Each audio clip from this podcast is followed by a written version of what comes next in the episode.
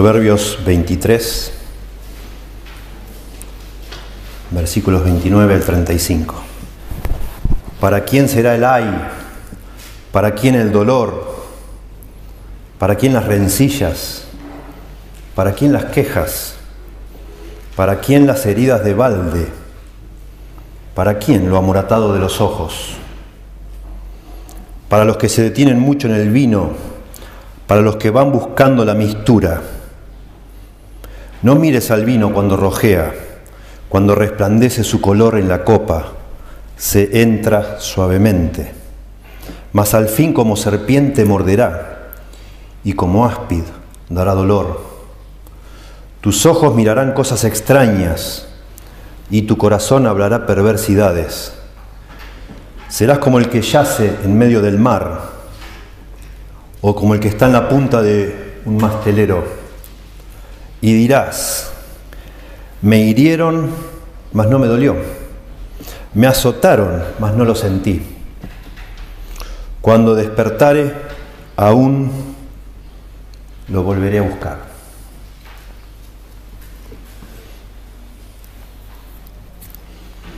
Queremos hablar sobre las adicciones. Quiero hablar sobre las adicciones hoy y los próximos domingos. Y este es un texto impresionante sobre ese tema.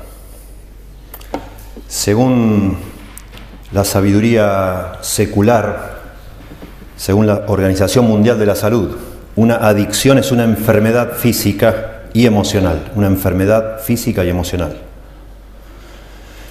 En un sentido tradicional, una adicción es una dependencia o una necesidad hacia una sustancia, actividad o relación debido a la satisfacción que causa en el adicto. En un sentido etimológico, eso, etimología es, es la ciencia que estudia el origen de las palabras.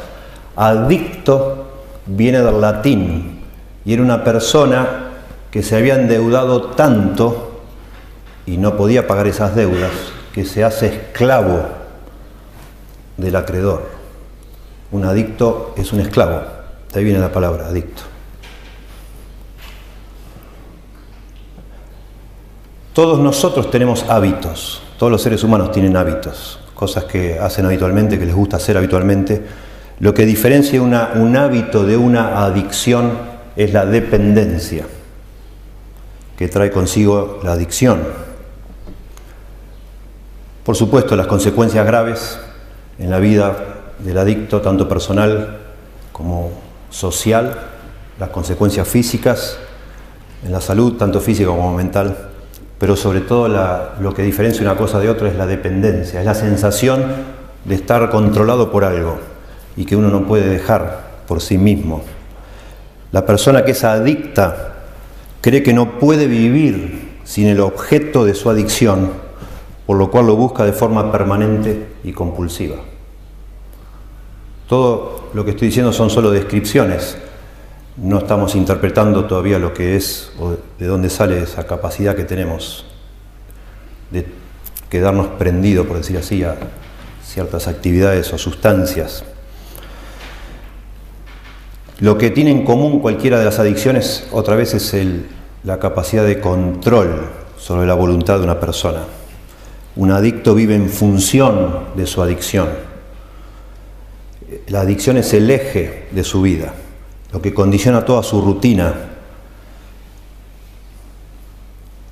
Y cuando por alguna razón trata de dejar esa adicción, porque se da cuenta que le perjudica, eh, comienza a tener problemas de ansiedad y por lo general es vencido y vuelve a caer en esa adicción, en una como en un círculo, en un círculo enfermizo le atrapa. ¿sí? En la actualidad se acepta como adicción cualquier actividad que el individuo sea incapaz de controlar, que lo lleve a conductas compulsivas y perjudique su calidad de vida. Por esa razón la lista de adicciones es casi interminable hoy en día. Si usted consulta, busca por internet una lista de adicciones, va a encontrar una lista bien extensa, bien larga, adicción al alcohol, al cigarrillo, a las drogas, al juego, a la comida, a las compras, a los videojuegos, a internet, al sexo, a la pornografía, al trabajo, al ejercicio físico, a los tatuajes, a mentir, a robar, a dormir, a tomar sol, a las cirugías estéticas, etc. Interesante, vamos a volver a esta lista más adelante, analizando el capítulo aquí de Proverbios. Este, esa característica de las adicciones que hace que la persona adicta se sienta realmente presa, esclava, hace que en general se tienda a pensar, casi que es el consenso hoy en día de todos los expertos en la materia, que las adicciones son enfermedades. Porque es una característica de una enfermedad justamente eso, que la persona que la padece no puede hacer nada. O sea, es algo que te lo pescaste, te lo agarraste, vos no lo querías, pero lo tenés. Y le llaman así a las adicciones enfermedad, porque da la sensación de que la persona está atrapada en algo que realmente en realidad no lo quiere, pero lo sigue haciendo. Bueno, vamos a cuestionar eso mientras analizamos. La Biblia no, no piensa así sobre la adicción, no lo ve como una enfermedad. Pero vamos a, les pido paciencia, ¿sí? a medida que avanzamos, pero vamos a ver que en un sentido sí es una enfermedad, en un sentido. Vamos a ver. La cuestión que debía estar en nuestra mente mientras estamos analizando este tema es por qué la naturaleza humana, tu naturaleza y la mía, es tan susceptible a quedar enganchado, por decir así, en ciertas prácticas, ciertas sustancias. ¿Por qué es que somos tan débiles que yo diría casi en la experiencia común de cada uno de nosotros, hacemos cosas que sabemos que no deberíamos hacer, pero las hacemos igual. ¿Por qué será eso? ¿Por qué es que somos así? Y la Biblia tiene respuestas para eso. De hecho, la Biblia tiene más respuestas para eso que lo que la ciencia tiene. Porque la ciencia, de una manera obstinada, se niega a reconocer el concepto de pecado, se niega a reconocer la parte inmaterial del hombre, lo que llamamos espíritu, y lo ve todo de una manera médica o biológica. Y la biología no tiene explicaciones para lo que está detrás de las adicciones. No tiene explicaciones. En el mundo secular es ya aceptado completamente el tema de que las adicciones son una enfermedad, pero es esa visión de las adicciones no cierra, aún para los mismos este, expertos seculares, no cierra del todo. Por eso es que cuando una persona va a hacer un tratamiento sin meter a Dios en el medio o la religión, por lo general el tratamiento incluye medicinas y además un psicólogo, una persona que te hable y te da con conceptos, porque la medicina sola no lo resuelve, cosa que no sucede con otras enfermedades, llamadas enfermedades, ¿no? La medicina solo lo resuelve, pero no sucede así con las adicciones. No hay medicina que resuelva una adicción, porque hay algo más envuelto en la adicción. Todo esto para decir que nosotros necesitamos una perspectiva bíblica de lo que son las adicciones, para entenderlas y entonces poder vencerlas, si es el caso de alguno de nosotros, o ayudar a alguien que esté atrapado por una adicción. Tenemos que verlo de una forma bíblica. Cada vez que etiquetamos algo o lo interpretamos de una manera errónea, es casi imposible llegar a una solución si estás diagnosticando de manera equivocada. Entonces es muy importante que nosotros veamos las adicciones como son. Y la adicción más antigua de todas, que existe desde el comienzo, por lo menos, de la historia escrita de la humanidad.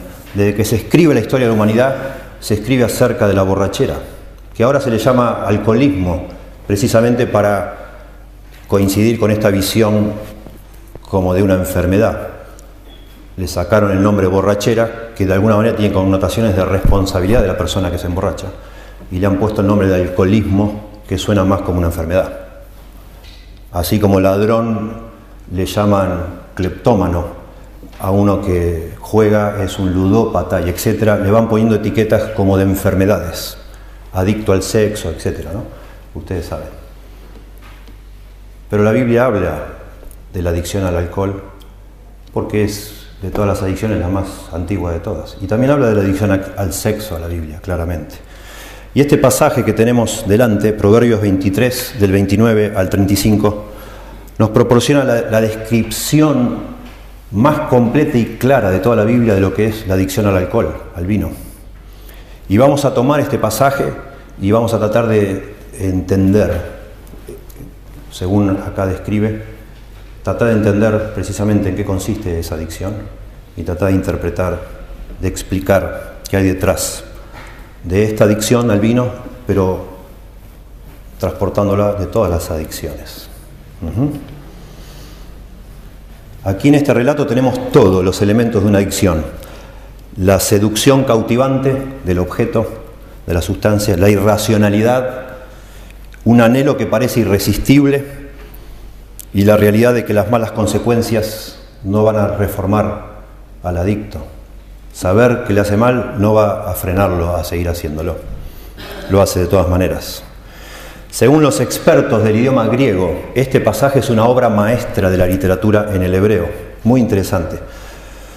Los eruditos expresan su asombro de cómo está confeccionado este pasaje, me gusta decirlo para que lo valoremos. Una pequeña obra maestra, dice uno de ellos una asombrosa combinación de burla y lamento por, el triste estado de un borracho, dice otro.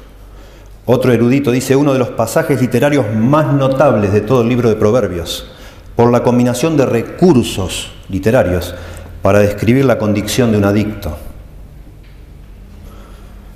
Otro comentarista dice, este párrafo de Proverbios 23 del 29 al 35 da la descripción más completa y más vívida de la embriaguez en el Antiguo Testamento. El texto describe con profunda exactitud y mordacidad el declive físico y emocional patético de los adictos al alcohol. Si miramos el contenido, la estructura, tratamos de ver cómo está organizado esto, fácilmente vemos que está dividido en cuatro secciones distintas. Comienza con un enigma, con preguntas, que es como, casi como un acertijo, como una, una adivinanza.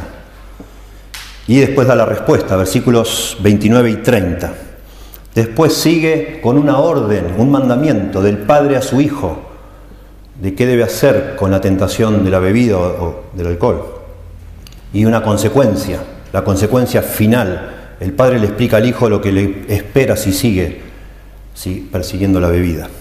Después, versos 33 al 34, da una lista de más consecuencias del vino, de la adicción al vino. Y por último termina el verso 35 con una conclusión que es terrible. Va todo como cada vez profundizándose más el problema y termina con algo muy doloroso, que es que realmente la persona adicta, a pesar de todas las cosas que le suceden, a pesar de todo el daño, de todas las consecuencias, lo va a seguir haciendo. Lo va a seguir haciendo.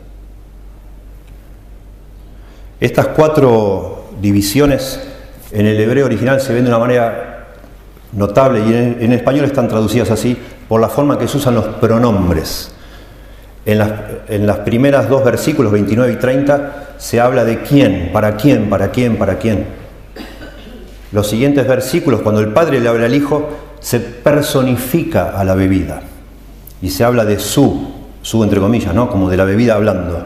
Los siguientes advertencias que el Padre sigue dando a su Hijo están puestas en discurso directo. Tú harás esto, tú harás lo otro, tú harás lo siguiente. Y la conclusión de una manera realmente eh, fuerte. Está en primera persona del singular. Yo voy a hacer esto. Yo voy a hacer lo otro. Y termina diciendo yo voy a volver a tomar.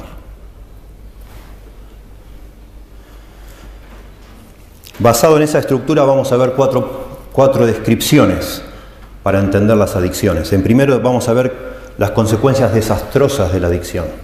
Versículos 29 y 30. En segundo lugar, la responsabilidad personal de entrar en una adicción. Versículos 31 y 32.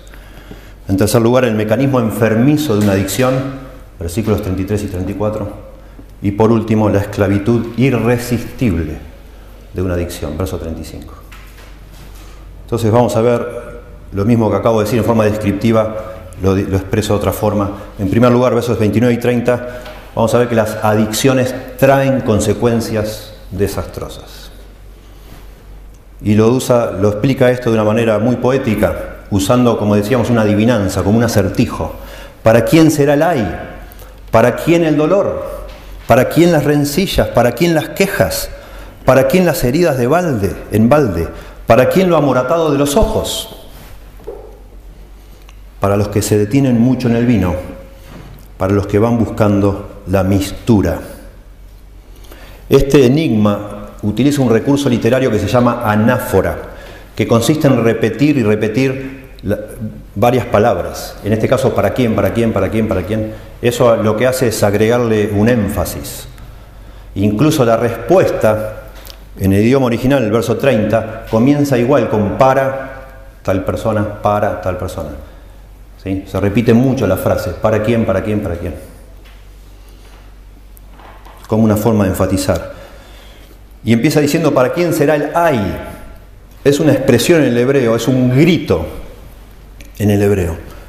Al leerlo no sabemos bien si el grito lo hacen las personas que están mirando al borracho o el borracho.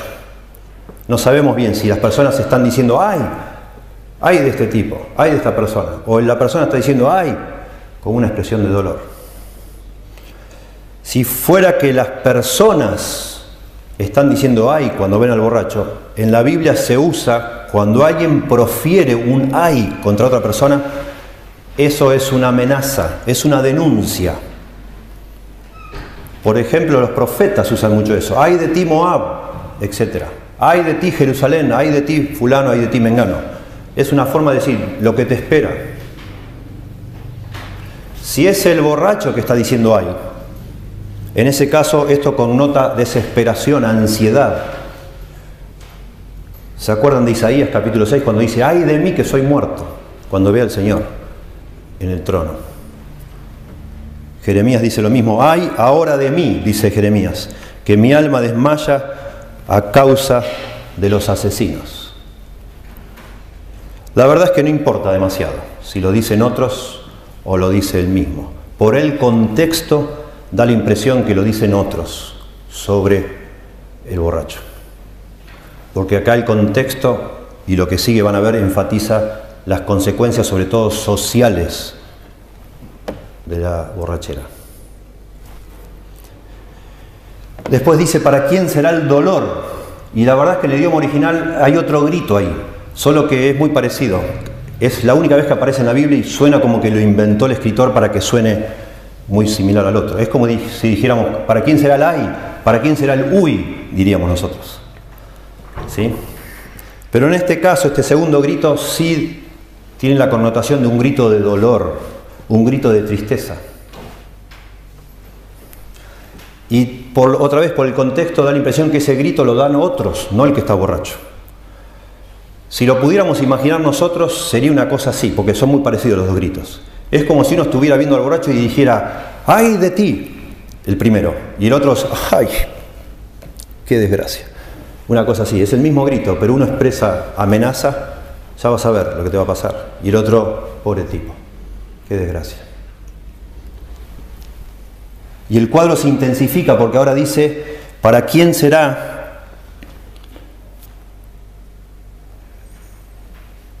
¿Para quién las rencillas? ¿Para quién las quejas? Las rencillas hablan de peleas, ¿sí? de disputas. Y las quejas, la palabra quejas se usa para un reclamo por alguien que me ha dañado, que me ha perjudicado. Y yo formalmente presenta una queja. Otra vez, las consecuencias sociales de una persona que es adicta. ¿Para quién las heridas de balde? Impresionante de pensar. Esta persona, la idea es que es gratuitamente golpeada, lastimada. Y la palabra heridas tiene la connotación de latigazos o azotes que fueran realmente innecesarios, que no, no, hacía falta que se lo haga, pero da la idea otra vez que la persona bajo la acción de esa sustancia hace cosas y sufre consecuencias de cosas que realmente no tenían necesidad o no tenían semejante importancia como para que le castiguen de esa forma. Pero él no lo midió, no lo pensó y lo hizo de todas formas. Como en un delirio de querer discutir por algo o querer ensañarse con algo que realmente no interesaba, no importaba, pero le van a venir consecuencias por eso. Gratuitas, heridas gratuitas, innecesarias. Y termina diciendo para quien lo amoratado de los ojos. Y la palabra tiene que ver con eso. Algunas versiones hablan de los ojos negros o de los ojos rojos. Es muy probable que se refiera a personas que han sido golpeadas. Por eso los ojos amoratados. Personas sí que se están, pelean y pelean cuando están bajo el efecto de esas sustancias. Y responde, el versículo 30 responde a este acertijo diciendo, para los que se detienen mucho en el vino, para los que van buscando la mixtura. Y aquí de alguna manera nos da a entender lo que después va a explicar mejor, que es la determinación de la persona que se hace adicta a esta sustancia, que hay una decisión personal de llegar a ese punto, por lo menos en este momento de la descripción. Los que se detienen mucho, da la idea la palabra detenerse como de quedarse, de dudar, de vacilar, de esperar demasiado frente a algo. Y expresa un poco lo que es una tentación, que lo más adelante lo va a definir mejor. Pero es una persona como que se queda más de lo debido contemplando el vino, considerando esa posibilidad. Pero eso se refuerza con la siguiente línea, que ya da una descripción de alguien que de una manera premeditada y calculada busca mezclar distintas bebidas, mezclar el vino con distintos sabores, con miel, con hierbas, de tal manera de hacerlo más este, potente o más sabroso o más apetecible. Por eso dice la segunda línea, los que van buscando o en busca este, de la mixtura, dice, mezclando los sabores. El hecho de ir, la palabra van se refiere a aquellos que entran en un lugar o se mueven dentro de un ámbito de actividad que afecta a su destino.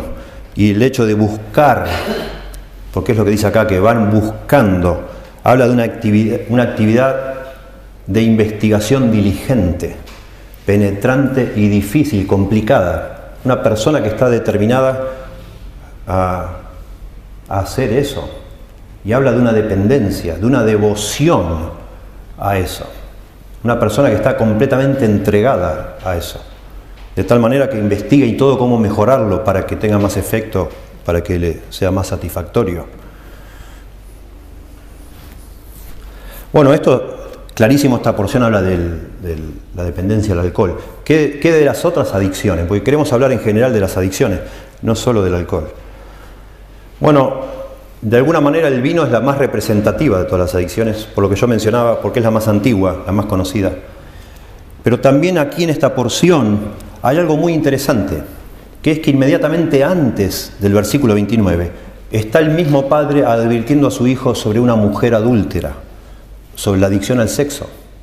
Noten ustedes, verso 26, dame, hijo mío, tu corazón, y miren tus ojos por mis caminos porque abismo profundo es la ramera, la prostituta, y pozo angosto la extraña, esa es la mujer adúltera. También ella como robador acecha y multiplica entre los hombres los prevaricadores. El padre le está advirtiendo al hijo no solo de la bebida alcohólica, sino de las mujeres, del pecado sexual, de frecuentar prostitutas, de caer atrapado en los brazos de una mujer adúltera. Es muy interesante, por la forma que está escrito esto, es, eh, inescapable la conexión, porque tanto la mujer que seduce al muchacho, es descrito también el vino como seduciendo, en lo que sigue ahora vamos a ver, como seduciendo a la persona que bebe, de la misma manera. Y tanto la mujer, acá lo describe como una persona tramposa que sale al acecho a cazar, y el vino se le describe como una serpiente que al final te pica y te mata, de la misma forma. Otros escritos de la Biblia, otros, otros libros en la Biblia también relacionan la bebida y la fornicación o el pecado sexual de la misma forma, las mismas consecuencias, el mismo mecanismo. Dice en Oseas 4:11, fornicación, vino y mosto quitan el juicio. El libro apócrifo de Eclesiástico, que no está en nuestras Biblias, pero es un libro antiguo también, Eclesiástico 19.2 dice, el vino y las mujeres llevan por mal camino a los hombres inteligentes. Pero acá hay algo para mí impresionante. Noten de nuevo el verso 26 y después el verso 33. En el 26 dice, dame, hijo mío, tu corazón y miren tus ojos por mis caminos, le dice el padre a su hijo. Noten la, la mención del corazón y los ojos. Y noten el verso 33. Tus ojos mirarán cosas extrañas y tu corazón hablará perversidades. La misma conexión. Todo esto para decir que yo creo que de una manera correcta y lícita podemos este, analizar la adicción al, al vino y pensar en otras adicciones, porque son muy similares. El mecanismo, lo que hay detrás de las adicciones es lo mismo, es lo mismo. Y esta primera parte, versículos 29 y 30, como dijimos, nos hablan del daño que produce la adicción al vino, ¿sí? los daños sociales. Todos los borrachos dejan un tendal de relaciones rotas y de víctimas, todos. La Biblia indica, no en un versículo, sino en varios, que la pobreza y la borrachera están siempre asociados. Hay consecuencias. Si después lo quieren ver, Proverbios 21, 17 dice eso, Proverbios 23, 21 y otros textos más. Por la regla general, una persona que es dada al vino va a ser pobre, va a malgastar su dinero, no va, va a faltar al trabajo, lo van a echar, no va a ser responsable, no va a cumplir sus promesas. Los estudiosos del abuso del alcohol estiman hoy en día que por cada alcohólico hay 10, por lo menos 10 personas lastimadas, por cada persona Gracias.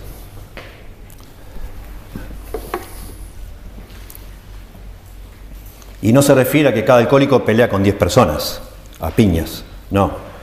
Se refiere, por supuesto, a todas las consecuencias de esa adicción. Accidentes de auto, palabras hirientes, negligencia, promesas rotas, decisiones estúpidas, etcétera, etcétera, etcétera.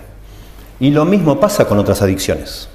Por regla general, un adicto es una persona egoísta. Detrás de la adicción, ahora lo vamos a ver, hay un, hay un mecanismo egoísta, una persona que solo piensa en sus deseos y eso siempre deja consecuencias. Los adictos inevitablemente siempre lastiman a otros, siempre. En segundo lugar, versículos 31 y 32, nos dice acá que las adicciones comienzan en el corazón, las adicciones comienzan en el corazón del adicto. Noten ahora al padre dándole la orden o un consejo a su hijo en forma de mandato.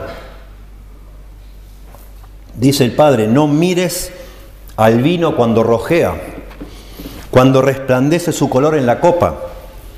Se entra suavemente, mas al fin como serpiente morderá y como áspid dará dolor. Decir que las adicciones comienzan en el corazón es decir que el comienzo de cualquier adicción es responsabilidad del adicto. El adicto decide hacer lo que hace. Decide, decidimos nosotros, responsablemente, intencionalmente, a propósito, hacer algo. Y por eso el padre le advierte al hijo, no lo hagas, porque él puede decidir no hacerlo claramente. Y el padre describe la adicción al vino como una tentación, como cualquier otra tentación, como el vino tratando de seducir al que lo va a tomar para que lo, lo agarre y al final, como de una manera traicionera, lo termina matando al adicto. Yo sé que esto suena, suena fuerte para muchas personas. Tengan paciencia, yo le dije. Ahora después vamos a ver el otro aspecto donde parece que uno es una víctima y es, lo que describe acá más adelante. Pero es necesario decir, y es, es amoroso, es tierno decir que un adicto es responsable de su adicción. No es insensible o bruto decir, eh, ¿cómo vas a decir eso? ¿No ves que no puedo hacer otra cosa? No, vamos a ver que es realmente parte de la solución pasa por reconocer que uno es responsable de lo que está haciendo. Aunque parece que en el punto que uno está ya no tiene responsabilidad porque no, es más fuerte que uno. Pero en un punto el comienzo sí fue responsabilidad de uno. La medicina de hoy le dice al adicto, vos no sos responsable de tu adicción, vos sos responsable de tu cura. Suena muy lindo eso, pero es muy tramposo. ¿Cómo te vas a curar si no sos responsable? ¿Qué, qué hago yo? Tengo que esperar que inventen algo para sacarme esto de adentro. Pero decirle a alguien que es responsable señala hacia una salida. Claro, la, medicina no tiene salida para el concepto de pecado, pero la Biblia sí, Jesucristo vino para resolver ese asunto. Y señalar a alguien que su problema es un pecado, es una responsabilidad personal, señala inmediatamente por consecuencia al Salvador, Jesucristo. La salida para las adicciones no es un conjunto de, principios o de pasos, sino es una persona, Jesucristo, el Salvador de los pecadores. Es muy interesante cómo cambia el estilo acá y cómo cambia a la, la, forma haciendo como que el vino es una persona, personificando al vino. Y dice que el vino rojea, como si el vino decidiera hacerse rojo, digamos. Y el vino resplandece, y el vino te entra suavemente, dice, y al final te muerde como una víbora. Es muy interesante. Es de alguna manera también una forma literaria de llamar la atención de nosotros que leemos. Pero todo esto describe claramente lo que la Biblia define como una tentación, que no tiene nada que ver con una enfermedad. Es algo que está apelando a mis deseos, tratando de engancharme, a, dice según Santiago, en, mi interior a, mis concupiscencias, mis deseos desordenados. Está tratando de atraparme esa, esa tentación, sea la bebida, sea el sexo, sea cualquier otra cosa que mencionamos hoy, que me termine haciendo adicto de algo. Es muy interesante porque la Biblia no condena las bebidas alcohólicas. No sé si alguna vez pensaron eso. Pero sí advierte que detrás de las bebidas alcohólicas puede haber una devastación y una miseria terrible. Pero no dice, en ningún lado de la Biblia dice que de ninguna forma nunca deberíamos tomar bebidas alcohólicas. Al contrario, a veces parece promocionarlas. De la misma manera que la Biblia no condena el sexo, pero advierte que el sexo es muy peligroso. La Biblia condena desear la mujer de tu prójimo, pero no dice no hables nunca con la mujer de tu prójimo. No te, ni te relaciones, ni la veas, ni la mires, ni hables, ni nada. Evítala como sea. No, no dice eso la Biblia. No la desees en tu corazón. Eso es adulterio. Y eso es meterse en un problema. Pero de ninguna manera sería imposible vivir en este mundo. Si la Biblia dijera, cuidado con todas las mujeres que no sean tu, tu esposa. Son un peligro latente. Son un peligro latente para cualquier marido, para cualquier esposa. Pero el peligro está en el corazón de la persona, no en la mujer en sí. ¿verdad? De la misma manera pasa con el vino, con las cualquier otras cosas. Por supuesto, tenemos que decir que es mucho más este, adictivo, no sé, la cocaína que el huevo duro, ¿verdad? No conocemos a nadie adicto al huevo duro, porque no produce un efecto físico comer un huevo duro o dos o tres. No me potencia nada, en cambio seguramente la cocaína sí, y eso es lo que lo hace más tentador, ¿verdad? Hay ciertas cosas que son más este, factibles de producir una adicción que otras. Y vamos a ver que hay algo en común en todas las cosas que producen adicción, que es que disparan sensaciones, deseos en una persona o satisfacen ciertos deseos en una persona y de una manera inmediata. De una manera inmediata. Noten de qué manera asombrosa la tentación apela a los sentidos del adicto. Le dice el padre, no mires al vino cuando rojea. Y está apelando a los ojos, obviamente. Y está hablando del color del vino. Pero está exagerando como si el vino rojeara, no sé. Otra vez, está hablando una persona asumiendo ya que tiene una debilidad para eso porque el que tiene la debilidad le ve ese aspecto, no sé, sensual y lo describe acá como el color rojo y después habla como cuando brilla, dice la siguiente línea, cuando resplandece su color en la copa.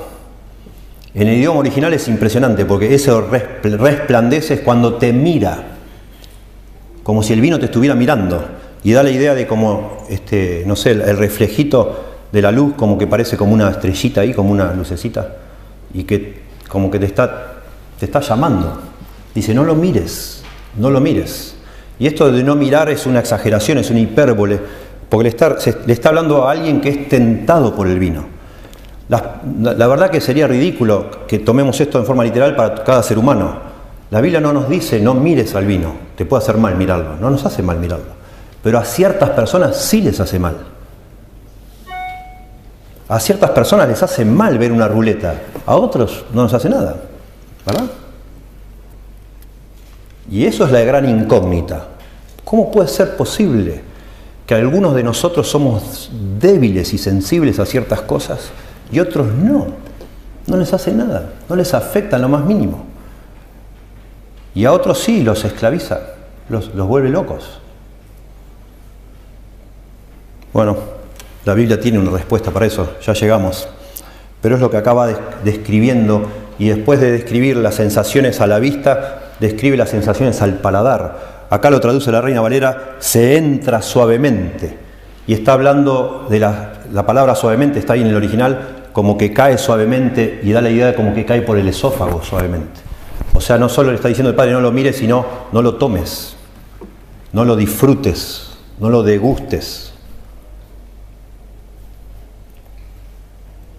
Se asume al, al leer esto que este muchacho, el padre le está diciendo al muchacho, porque sabe que ese muchacho tiene una debilidad con eso.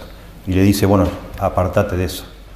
La forma de resolver esta tentación es no tomar ni la primera copa. Tomar la primera es el principio de, todos tus problemas. Alejate, ni lo mires, porque no sos tan fuerte, te va a agarrar. Te va a agarrar. Así como dice en la Biblia, eh, aconsejando a los que tienen problema con la adicción al sexo, huid de la fornicación, huid, eh, anda lo más lejos posible, no te enfrentes, no trates de dialogar con una mujer extraña, porque te va a devorar como un bocado de pan, dice la Biblia, Proverbio 7. Aún los más fuertes se los come, se los come vivos. Nadie, y sabemos en la Biblia, personas muy fuertes han caído en tentación sexual. David, un hombre increíble, con un carácter increíble. Salomón, el hombre más sabio, según la Biblia, cayó con mujeres. Y te lo ponen como diciendo, bueno, miren, si estos cayeron, vos quién sos, alejate. En cuanto se te cruza un mal pensamiento con una mujer, alejate de esa mujer. Ni lo sigas, no, no lo abones, no, no lo vas a, no lo puedes pulsear. Sos muy débil, alejate. Y de la misma manera el padre está diciendo acá, salí de ahí, salí. Y trata de convencer al hijo diciendo el fin de lo que le espera. Porque, claro, la tentación siempre se presenta como algo precioso, pero el fin es el problema. Y acá lo dice, mas el fin, verso 32, como ser, al fin, como serpiente morderá y como áspid dará dolor. Al fin se refiere al resultado final de mirar el vino. El resultado final para una persona que es débil hacia eso es que te va a matar. Y otra vez personifica al vino como si fuera una serpiente que va a picarte, te va a morder. Y las palabras en el hebreo son distintas y la segunda habla de un áspid, es una víbora venenosa, que te va a picar y, es una picadura mortal. Y otra vez esto es una comparación que enfatiza lo mortal que es el fin de una adicción, pero también lo traicionero, lo silencioso, porque una, serpiente es silenciosa. Una serpiente parece que no inofensiva, pero no lo es es astuta. Y así es. Así son las adicciones. Siempre caemos en una adicción pensando, bueno, yo tengo control de esto, yo entro y salgo cuando quiero. Esto no le va a hacer mal a nadie, esto es algo, es algo secreto entre yo y, esta adicción, y entro, toco y me voy. Disfruto algo y salgo. No, es mentira. Te va a atrapar, te va a enroscar y te va a matar. Déjenme antes de seguir analizando el texto hacer la discusión realmente que necesitamos hacer sobre este tema, y es la relación que hay entre el pecado y la adicción. Este, llamar pecado a la adicción o relacionar las adicciones con el pecado produce un rechazo enorme en el mundo secular. La palabra pecado, el concepto de pecado produce como una, cosa así como, como si fuera una peste en las personas no creyentes. Se ha llegado al punto hoy que nuestra cultura está convencida de que el principio fundamental para la salud mental y emocional de una persona es la autoestima. Y eh, en ese cuadro, en ese concepto mental, hablar de pecado es, no solo es desagradable, es peligroso, según esa idea. Porque el pecado ataca a la autoestima de una persona, la destruye. Y entonces el pecado es visto como algo que debe ser erradicado del lenguaje prácticamente. No me hables de pecado, no quiero escuchar pecado. No, eso ya pasó, eso fue de la Edad Media, cuando la gente era ignorante. Ahora somos inteligentes, la ciencia irrumpió en la humanidad y ya ha demostrado que eso lo único que hace es servir para manipular a las personas y mantenerlas en la ignorancia. Entonces, ningún doctor jamás hoy en día aceptaría que se hable de pecado. Y tenemos que conceder que se ha usado el concepto de pecado de una manera muy desagradable también. No necesariamente que la Biblia lo usa así, pero se ha utilizado el concepto de pecado para hablar de una manera insensible a las personas, para este, mandarlas al infierno a los gritos y con los ojos desencajados y este, de una manera realmente este, falta de amor. Personas que de pronto se acercaban a, buscar ayuda, a buscar sensibilidad y comprensión, se las ha mandado al mismo infierno. y eso, por supuesto, eso de ninguna manera estamos implicando el decir que detrás de una adicción hay pecado. No estamos de ninguna manera queriendo decir eso. Pero la Biblia asume que el, problema del hombre es el pecado. Es una realidad que no podemos evitar. Y evitar la realidad del pecado causa más mal que bien, claramente. Y lo menos que queremos hacer, hablando de las adicciones, es autoengañar a una persona. Porque realmente evitar el pecado es un autoengaño, porque existe el pecado. Es clarísimo que existe. Y la ciencia, a pesar de que quiere negarlo, no tiene una explicación para muchas cosas. Y no le cierra, y no le cierra, y, vemos todo como nos cierra. Nuestra, actualidad en Argentina está basada justamente en un concepto completamente idealista del ser humano. Todo el sistema carcelario de hoy en día, la forma en que los delincuentes entran y salen de una comisaría, está basado en un concepto justamente que el pecado no existe, que pobrecito es una víctima, porque no tuvo oportunidades, las mismas oportunidades que tuvo este que fue educado y todo, y ese pobre hombre no es, no, no es responsable de lo que está haciendo. Pobrecito, tenemos, algo tenemos que hacer. somos todos culpables de que este hombre está robando o esta mujer está haciendo lo que hace. Es impresionante, ustedes ven las noticias. ¿sí? Y el hombre que en un arrebato de ira saca un revólver y mata a la persona del peaje porque demoró mucho en hacer la fila, lo llevan preso y le, disminuyen la condena porque estaba bajo los efectos de la ira. Entonces no tenía control absoluto de lo que estaba haciendo. ¡Wow! Bueno, así estamos. Está claro que negar que existe el pecado causa más mal que bien, porque nos lleva a una dirección equivocada. No resuelve demasiado, no resuelve nada, de hecho, complica más las cosas.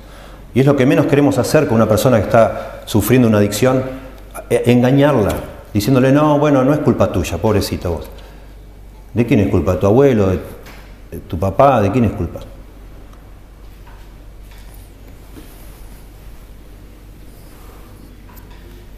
Miren, y digo esto no, no, para convencerles a ustedes, sino pensando que esto se graba y algún día alguien lo escuchará, quizá googleando, pondrá la palabra adicciones y capaz que salte y lo ve alguien que piensa como yo estoy diciendo en este momento.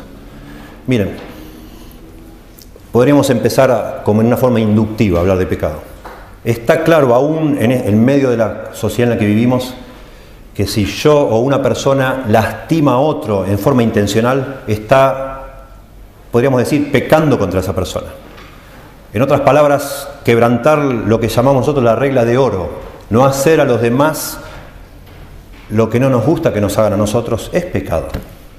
Está mal. Las personas que no les gusta pensar en pecado sí se ponen como locas y sí quieren justicia cuando, por ejemplo, ven de un adulto que abusa de un menor. porque hay algo que te dice, no, eso no está bien, eso está mal y debe ser castigado. Entonces, de alguna manera, empezando por ahí, es, si se quiere, hasta razonable pensar que existe tal cosa como pecado. Pero la Biblia más, va más allá. La Biblia dice que no solo quebrantar la regla de oro es pecado, no solo que yo te perjudica a vos es pecado, sino que la esencia del pecado es contra Dios. Y ahí está el problema. Y ahí está lo que causa rechazo, un rechazo muy grande. Porque la, la Biblia define pecado como quebrantar la ley de Dios.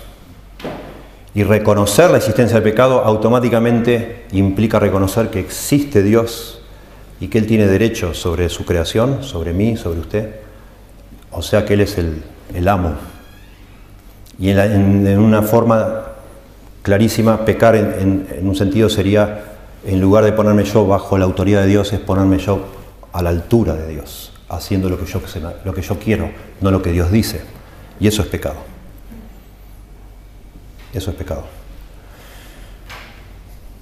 Y no solo, y si eso es pecado, y es, no solo la Biblia dice que nos, todos nosotros pecamos mucho más de lo que somos conscientes.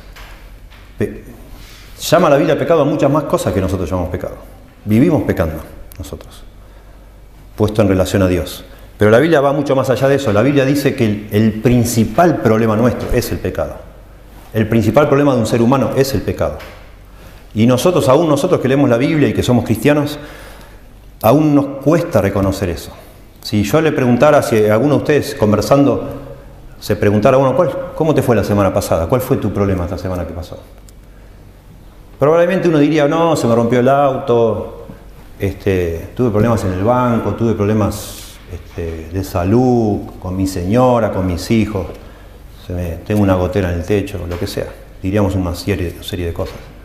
Pero realmente nuestro principal problema la semana pasada fue nuestro pecado, según la Biblia. Ese fue el principal problema mío la semana pasada, que yo pequé. Y que vos pecaste, ese fue tu principal problema. No que tengas una gotera o que se te rompió el aire acondicionado o lo que sea. Es el pecado el principal problema. Y si el pecado no es nuestro principal problema, entonces el Evangelio tampoco es tan importante. Si el pecado no es el problema principal de cada ser humano, entonces la muerte de Cristo en la cruz tampoco es el evento principal en la historia de la humanidad. Es así. ¿Cuál es entonces el principal problema de un adicto? Es el pecado. Pero es también nuestro principal problema, del que es adicto o el que no es adicto. El principal problema nuestro es el pecado. Claramente. Y bueno, y personas dicen, bueno, pero eso es una forma como, como antigua de definir algo. En, en la Biblia no se sabía, no estaba tan avanzada la medicina como está ahora, y no se había descubierto de pronto que las adicciones son una enfermedad, y bueno, la Biblia de pronto lo describe así porque no tenía otra forma de hacerlo. Y lamentablemente, personas que creen en la Biblia piensan que las adicciones este, no es un tema que la Biblia describa completamente, entonces si alguien va a ayudar a un adicto, tenés que, eso, es el ámbito no espiritual, sino el ámbito de la medicina, lamentablemente. Es interesante, entre paréntesis, que hasta el día de hoy el método más efectivo, tanto, eh, escuchen esto y agárrenlo, tanto en el mundo cristiano como en el no cristiano para manejar adicciones es el de Alcohólicos Anónimos. Es muy interesante. Hasta el día de hoy se reconoce de todas las terapias que hay, la más efectiva para manejar adicciones, el de los 12 pasos de los Alcohólicos Anónimos. Lamentablemente los Alcohólicos Anónimos, cuando surgieron estos 12 pasos, y ustedes lo pueden investigar por internet, había varios cristianos involucrados en esa, en esa bueno, en ese desarrollo se llamó la Escuela de Oxford, los que desarrollaron eso. Y decidieron hacer un sistema, un método que fuera abarcativo de, no solo de los cristianos, sino de los que están fuera de las iglesias cristianas. Entonces, hablan de Dios, pero no hablan del Dios de la Biblia, el Dios en general. Hablan del pecado, pero no le llaman pecado. Y así, Pero ¿por qué sigue funcionando ese sistema? A pesar, yo no estoy recomendando decir esto, ¿eh? pero ¿por qué de alguna manera sí funciona? Porque en una manera como encubierta sí sigue hablando que hay una autoridad encima de las, del adicto, que es Dios, el Dios que el adicto le quiera, el nombre que el adicto le quiera poner, lo que sea. Pero el adicto, y si es un ateo, tiene que reconocer que encima de él hay otra autoridad, aunque no le llame Dios. Y en segundo lugar, tiene que reconocer el adicto algo parecido a lo que es el pecado según la Biblia. Interesante. Bueno, la Biblia sí reconoce, sí sabe lo que son las adicciones. Y estamos diciendo que la borrachera es la adicción más antigua de la humanidad. Y la Biblia la conocía. Y probablemente la Biblia tiene más conciencia y comprensión de lo que es la borrachera de que la que nosotros tenemos hoy. Es muy probable. Y claro que comprende. Y ya vemos acá y está describiendo de una manera clarísima lo que es una adicción, la Biblia. El Nuevo Testamento, siglos después que el Antiguo, sigue mencionando a la borrachera en medio de listas de otros pecados. Déjenme mencionarles, leer tres pasajes del Nuevo Testamento donde la borrachera está junto con otros pecados. 1 Corintios 5:11. Más bien os escribí que no juntéis con ninguno que llamándose hermano sea fornicario, o avaro, o idólatra, o maldiciente, o borracho, o ladrón. Con el tal ni aun comáis. 1 Corintios, un capítulo siguiente. Versículos, capítulo 6, versos 9 al 11. ¿No sabéis que los injustos no heredarán el reino de Dios? Y ahora va a dar una lista de los injustos, los que hacen injusticia. No erréis ni los fornicarios, ni los idólatras, ni los adúlteros, ni los afeminados, ni los que se echan con varones, ni los ladrones, ni los avaros, ni los borrachos, ni los maldicientes, ni los estafadores heredarán el reino de Dios. Y leo el verso siguiente que tiene que ver con nuestra conclusión hoy. Pero dice algo hermoso, dice, y esto erais algunos de vosotros. Mas ya habéis sido lavados, ya habéis sido santificados, ya habéis sido justificados en el nombre del Señor Jesús y por el Espíritu de nuestro Dios. Le está diciendo Pablo a los miembros de la iglesia de Corinto que muchos, le está diciendo primero claramente que los borrachos, los que practican el hábito de la bebida, no van a entrar en el reino de Dios, porque son injustos, son pecadores tanto como los, los avaros, los envidiosos y cualquier otro pecado que se mencione aquí. Pero dice, y esto erais algunos de vosotros, pero ya fueron cambiados, ya fueron transformados por el Señor Jesús. Y lo mismo pasa en Gálatas, capítulo 5, verso 19 al 22. Manifiestas son las obras de la carne, que son adulterio, fornicación, inmundicia, lascivia, idolatría, hechicerías, enemistades, pleitos, celos, iras, contiendas, disensiones, herejías, envidias, homicidios, borracheras orgías y cosas semejantes a estas, acerca de las cuales os amonesto, como ya os lo he dicho, que los que practican tales cosas no heredarán el reino de Dios. Y les digo, en el Nuevo Testamento ya está bien desarrollada la idea de lo que es una enfermedad. Sí sabían bien lo que era una enfermedad en la, en la Biblia. Y de ninguna manera asocian la adicción al vino con una enfermedad, sino con un pecado todo el tiempo. Ahora la pregunta es, ¿en qué sentido? Ya volvemos a Proverbios. ¿eh? ¿En qué sentido un adicto peca contra Dios? Ya hemos dicho que está claro que un adicto lastima a otras personas y eso es pecado.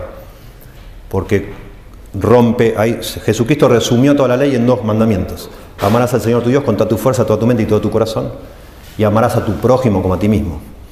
Está claro que un adicto, un borracho, va a lastimar a otras personas, inevitablemente. Y eso es pecado.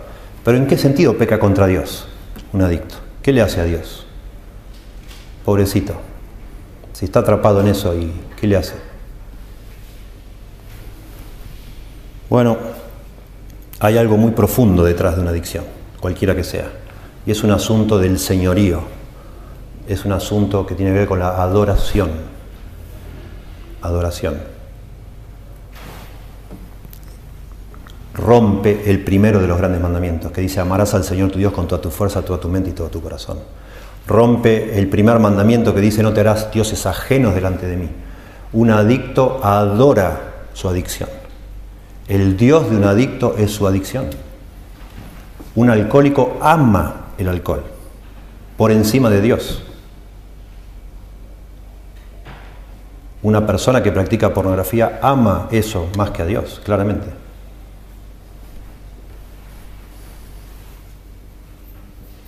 Es un tema espiritual, muy serio, muy serio.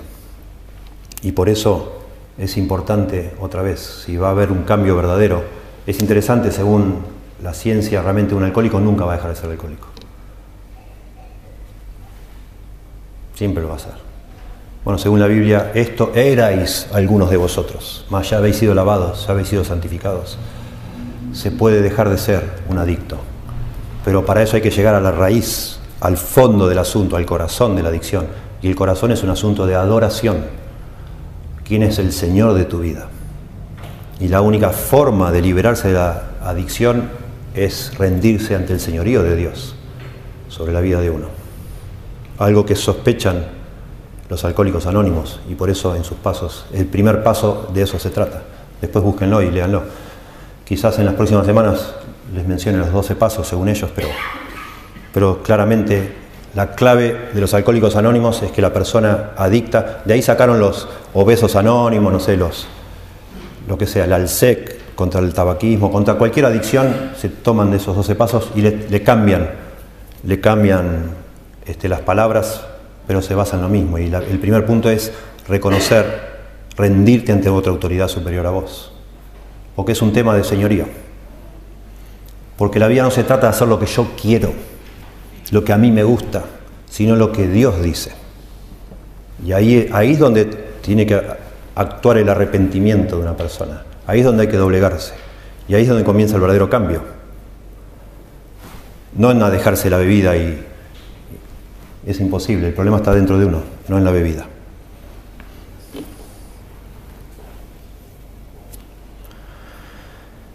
Bueno, volvamos a Proverbios. ¿Sí? Ya dijimos que las adicciones traen consecuencias desastrosas, versos 29 y 30.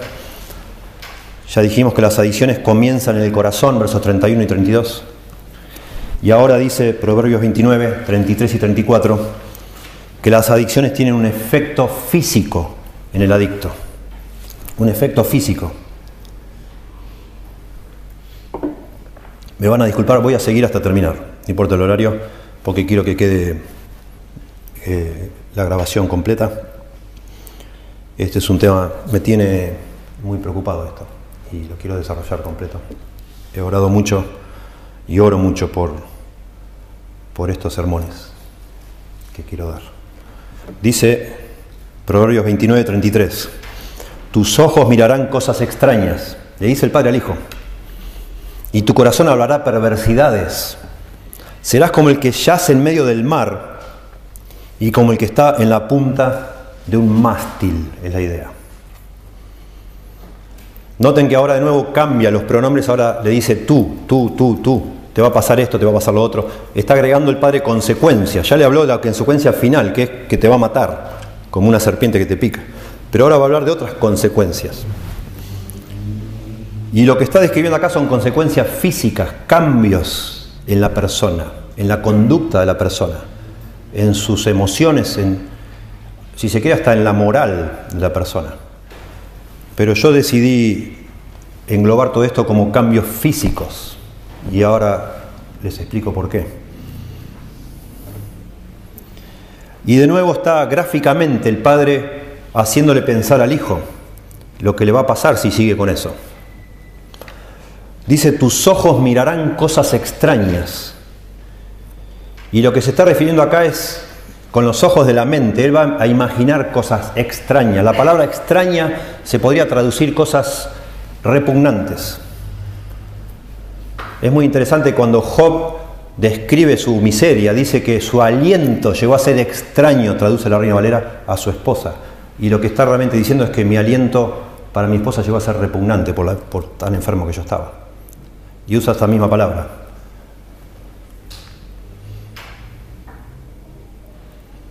Una persona bajo los efectos, en este caso quizás no se por supuesto, no, se traslada esto a todas las adicciones. A la persona que tiene adicción a comprar cosas, no va a haber cosas extrañas, ni va a tener alucinaciones, está claro. Pero podríamos decir a las personas que tienen adicciones a las drogas, al alcohol, sí les va a pasar esto.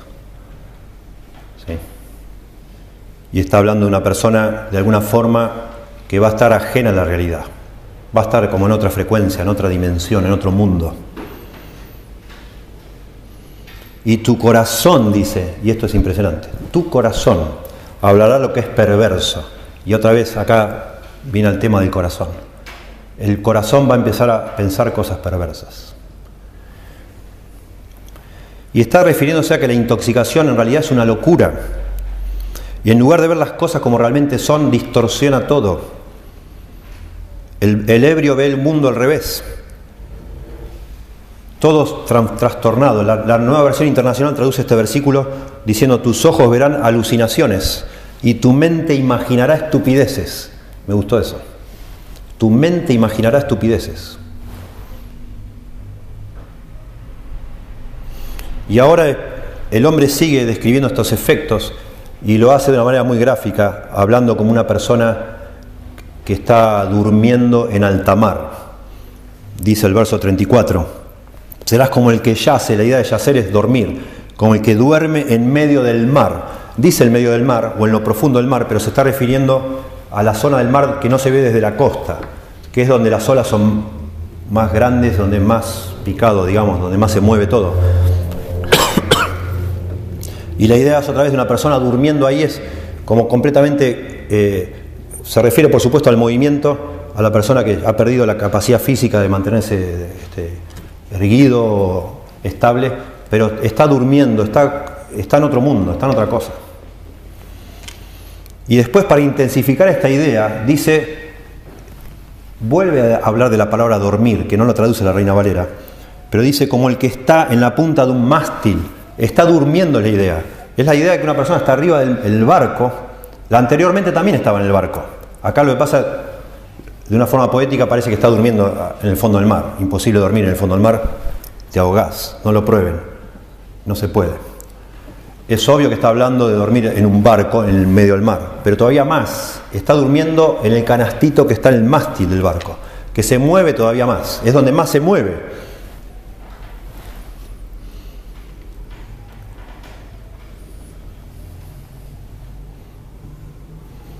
Y esto describe efectos físicos de una adicción, claramente. En este caso, la adicción al alcohol ofrece a la persona que se engancha con eso, ofrece escaparse de la realidad. Y son efectos físicos, claramente. Tiene un efecto químico y lógico en nuestra comprensión, en nuestro entendimiento. Y esto es lo que ofrece. Y eso es lo que es atractivo de las adicciones. Repito la lista, otra lista que es parecida de la que di hoy. Alcohol, ira, amor, levantamiento de pesas, dormir, nicotina, dolor, televisión, todas adicciones, adicciones a la televisión, al ejercicio, al juego, a las gotas para la nariz, a la cocaína, al trabajo, a los deportes, al azúcar, a las personas, al sexo, a la cafeína, a las compras, a mentir, al chocolate, al riesgo, al éxito y a la pornografía. Y la lista la siguen agrandando cada día. Hay gente que se queja de esta lista tan extensa, porque dice, no, no, no tiene nada que ver. No se puede comparar la adicción al chocolate con la adicción a la cocaína, qué ridículo. La persona que se adicta al chocolate no tiene un síndrome de abstinencia por el chocolate ni cosas así. Hay gente que también dice, ah, yo soy adicto a leer las noticias de las 6 de la tarde, no sé, o, a escuchar tal radio. Ya se usa la palabra adicción para describir cualquier tontera. Y hay gente que le molesta. Sin embargo, hay una utilidad en esta lista así tan extensa. Y es que nos hace pensar no en la sustancia, sino en lo que hay detrás de las adicciones. Y hay algo en común en todas estas listas que he leído. Hay algo en común. Y es el deseo desordenado por algo. Nadie puede decir que el chocolate sea malo, el azúcar sea malo, levantar pesas sea malo, hacer compras sea malo. Podemos decir que la cocaína es mala, está claro. Que la pornografía es mala, está claro. Pero no lo otro. Pero lo que tiene en común es que incluso algo que es bueno en sí mismo se transforma en algo malo cuando yo lo deseo de forma desordenada. Y ahí está uno de los secretos de lo que, en qué consiste una adicción, que es un deseo desordenado por algo. ¿Y por qué tenemos deseos desordenados? ¿Por qué nos pasan esas cosas? ¿Por qué no, ¿por qué no podemos tomar un vaso de vino y listo? ¿Por qué no podemos satisfacernos con una cosa y listo? Y no cruzar la línea de lo que, a lo que está mal. ¿Por qué nos pasa eso? Otra vez es un tema espiritual. Tiene que ver con nuestra adoración, con nuestro corazón, con las esperanzas que ponemos en algo. Y especialmente, si usted mira de nuevo esta lista, todas estas cosas ofrecen satisfacción inmediata. Piense por un momento. Todos estos son estímulos, pero son estímulos instantáneos. No hay nadie que sea adicto a las vitaminas, porque las vitaminas demoran meses en hacer efecto. Y lo que se busca con una adicción es un efecto ya. Comer chocolate, se sabe ahora, dispara toda una serie de químicos en el organismo que dicen los que saben que es similar a estar de novio con una persona. Y la persona que come chocolate se siente que de pronto es una persona que no consiguió estar de novio con nadie, y mientras come chocolate se siente satisfecha. Pero rápido. Y lo mismo pasa con la comida. ¿Sí? Todas estas cosas o hacen que uno se sienta poderoso rápidamente, o que se calme rápidamente, o que venza la timidez, o que sea más audaz, o lo que sea rápidamente. Es notable esto, pensemos por favor, porque cada uno de nosotros somos potencialmente adictos a algo, potencialmente digo. Y eso es posible porque todo, cada uno de nosotros, por nuestro corazón, buscamos de alguna forma satisfacer algunas necesidades y cuando no lo hacemos en Dios, lo vamos a buscar en otra cosa o en las cosas que Dios ha establecido que sean normales y naturales para una persona. Y terminamos, como dice Romanos 1, cambiando y en lugar de adorar al Creador, adoramos a las criaturas o a la creación, a cosas que Dios ha hecho. Y buscamos experiencias corporales, y vamos a seguir con este tema. Le llama la Biblia las pasiones, epitumía en griego, los deseos. ¿De dónde vienen las guerras y los pleitos entre vosotros? No es de vuestros deseos que combaten en vuestros miembros, dice Santiago. Hay, algo dentro nuestro que hace esos deseos descontrolados que hacen que nosotros de alguna manera nos prestemos a este juego seductor de ciertas cosas.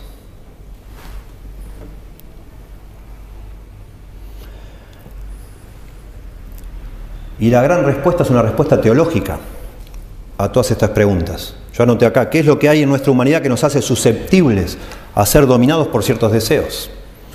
¿Por qué deseamos hacer cosas que nos perjudican? ¿Por qué deseamos de manera desordenada cosas que en sí no tienen nada de malo, pero que llegan a ser tan importantes para nosotros? ¿Por qué nos cuesta decir que no a ciertos deseos? Y la respuesta es teológica y eso se encuentra en la doctrina del pecado otra vez, otra vez.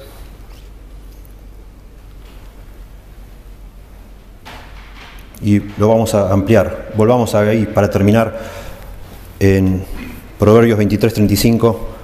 Dijimos ya que las adicciones traen consecuencias desastrosas, versículos 29 y 30. Comienzan en el corazón, 31 y 32. Tienen un efecto moral en el adicto. Moral, digo yo, pero había dicho un efecto físico y moral, las dos cosas versos 33 y 34. Y por último, las adicciones conducen a una esclavitud irracional. Verso 35, noten lo que dice acá. Y dirás, y ahora realmente en el hebreo original no dice y dirás. La mayoría de las traducciones en español le agregan y dirás, y algunas en inglés también, para suavizar la transición, porque sonaría muy raro, porque venía hablando de tú, tú, tú, tú, y de repente en el verso 35 el que está hablando ahora es el muchacho ebrio y el muchacho ebrio dice lo siguiente, noten, me hirieron, ja, pero no lo sentí.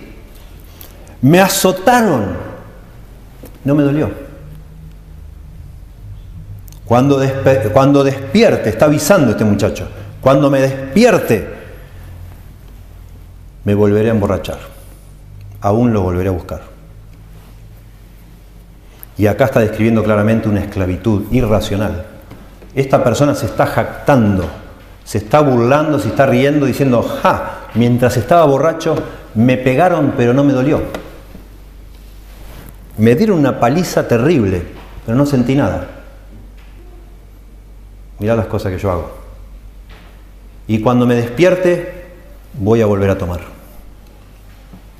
Y está describiendo triste, es muy triste esto, pero está describiendo una persona que ya está esclavizada, atrapada, con su hábito. Terrible, ¿no? En este pasaje, dice un comentarista, se describe más, más que solo la bebida de la noche y la resaca de la mañana.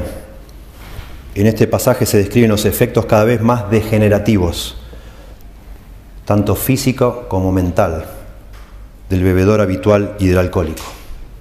Se va, se va arruinando. Dicen en la jerga de hoy se le va limando la cabeza, se le va limando. Se lo va arruinando. Y lo mismo pasa con otros hábitos, la pornografía, etc.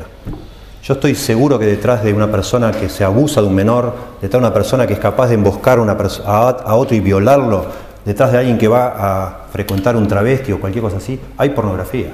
Se le va limando la cabeza, al punto de una persona es capaz de desear cosas que no se pueden ni entender humanamente, son anormales completamente, son inconcebibles.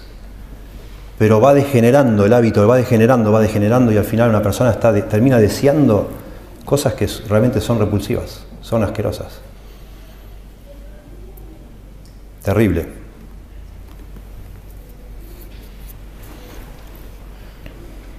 Y quiero terminar hablando de esto, de la, falta de control, la esclavitud de un hábito.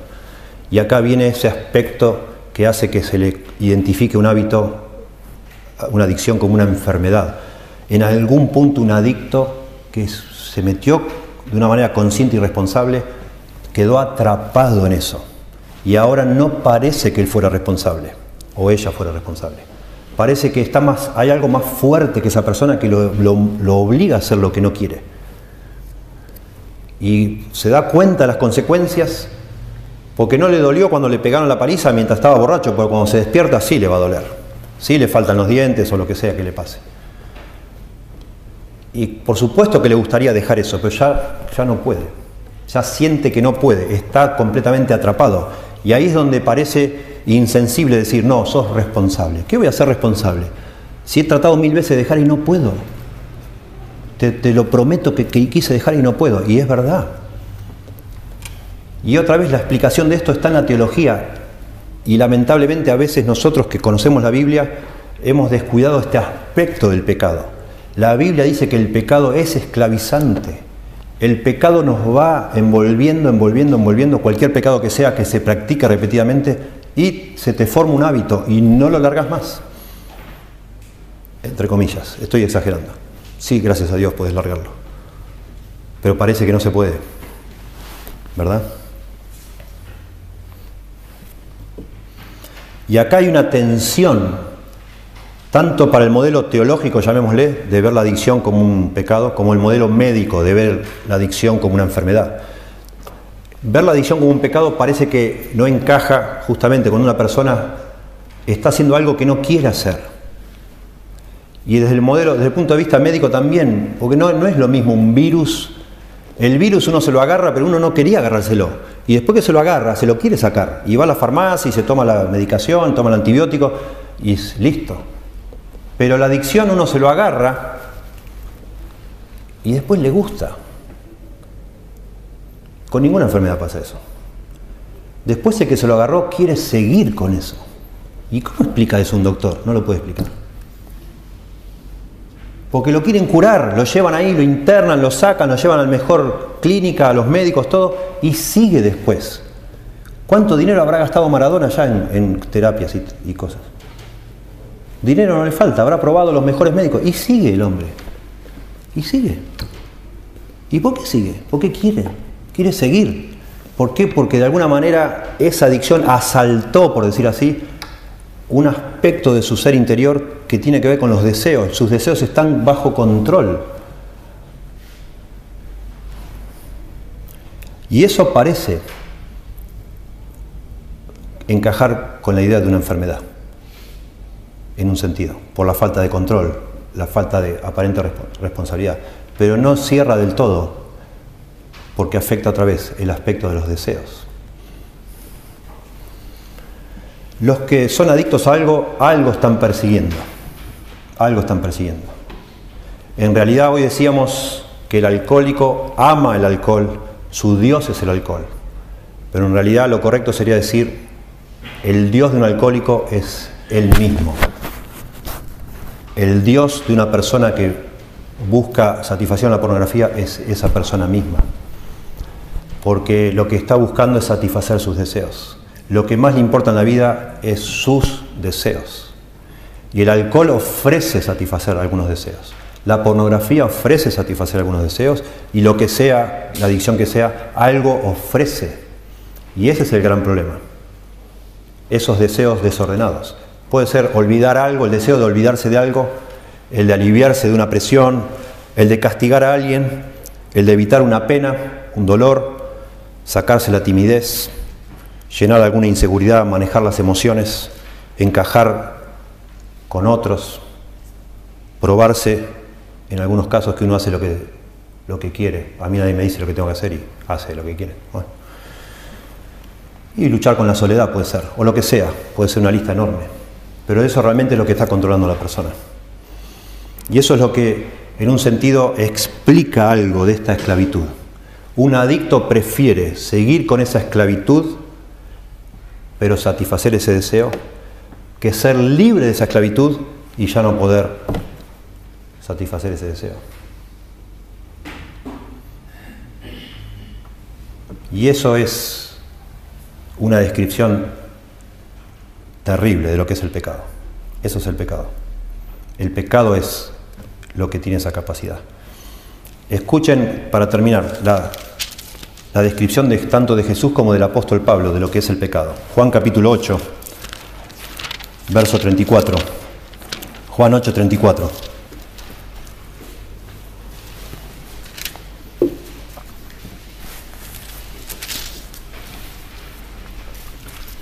Jesús les respondió, de cierto, de cierto os digo, que todo aquel que hace pecado, esclavo es del pecado. Impresionante. El pecado tiene la capacidad de esclavizarnos.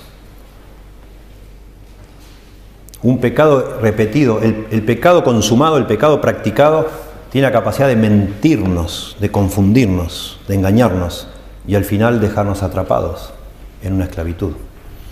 Y el apóstol Pablo dice de una manera impresionante, y él lo está diciendo, y esto es, esto es importante, el apóstol Pablo está diciendo esto siendo ya creyente, siendo ya el apóstol Pablo. No, cuando, no está hablando de cuando él no era creyente, sino que él es un creyente describiendo la lucha que tiene en su corazón con el pecado. Romanos capítulo 7, verso 15 y verso 17, dice el apóstol Pablo, porque lo que hago no lo entiendo, pues no hago lo que quiero, sino lo que aborrezco, eso hago. Romanos 7:15. Lo que aborrezco, eso hago, dice Pablo. Y después el verso 17 dice Pablo, de manera que ya no soy yo quien hace aquello, sino el pecado que mora en mí. Impresionante. No está acá Pablo no está tratando de excusarse de algo, no se está victimizando para nada, para nada. Está explicando lo que llamamos nosotros la santificación progresiva, que a pesar de haber sido salvados del pecado, todavía el pecado mora en nuestro corazón y todavía conserva su capacidad de controlarnos. Tenemos que tener mucho cuidado. Y el capítulo 8 de Romanos responde a toda esta angustia porque termina el capítulo 7 diciendo, ay de mí, miserable de mí, ¿quién me librará de este cuerpo de muerte? Y comienza el capítulo 8 a hablar del Espíritu Santo y que el Espíritu Santo viene a nuestro auxilio para librarnos de esa esclavitud. Nosotros no podemos cambiar nuestras inclinaciones. Decir que una adicción, de una manera simplista, que una adicción es, es pecado, es el producto del pecado y nada más, en el sentido, viendo el pecado como una, algo que uno hace a propósito, calculado, una desobediencia calculada, digamos así. Erra en el blanco en el sentido de que una persona que ve ese aspecto del pecado nada más, cree que dejar una adicción es tan simple como decir, bueno, no lo hago más, listo. A partir de mañana se acabó. No, imposible. Porque es necesario cambiar los deseos. Y yo no cambio mis deseos solo con decir, bueno, a partir de mañana ya no me va a gustar más esto. ¿Cómo lo hago? Yo no puedo, ni usted puede cambiar los deseos de su corazón. No lo podemos hacer. Y la verdad es que la medicina tampoco. Lamentablemente la medicina lo único que puede hacer es darle a usted medicación para que cambiar sus deseos, pero para que no desee nada. No solo no va a desear el alcohol, no va a desear casi nada. Va a estar como un hongo ahí al 30% de su capacidad flotando por la calle. ¿Verdad?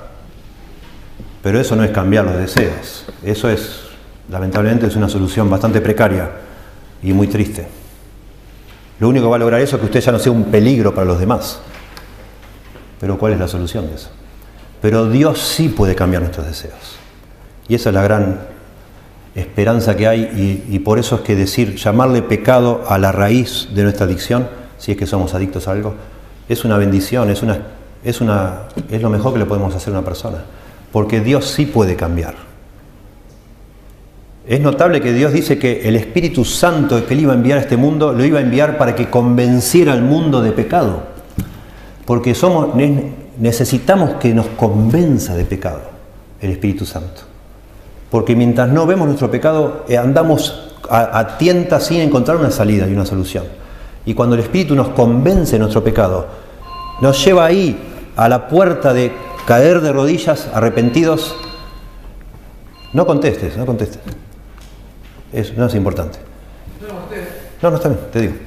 Este, porque estoy hablando de algo muy serio.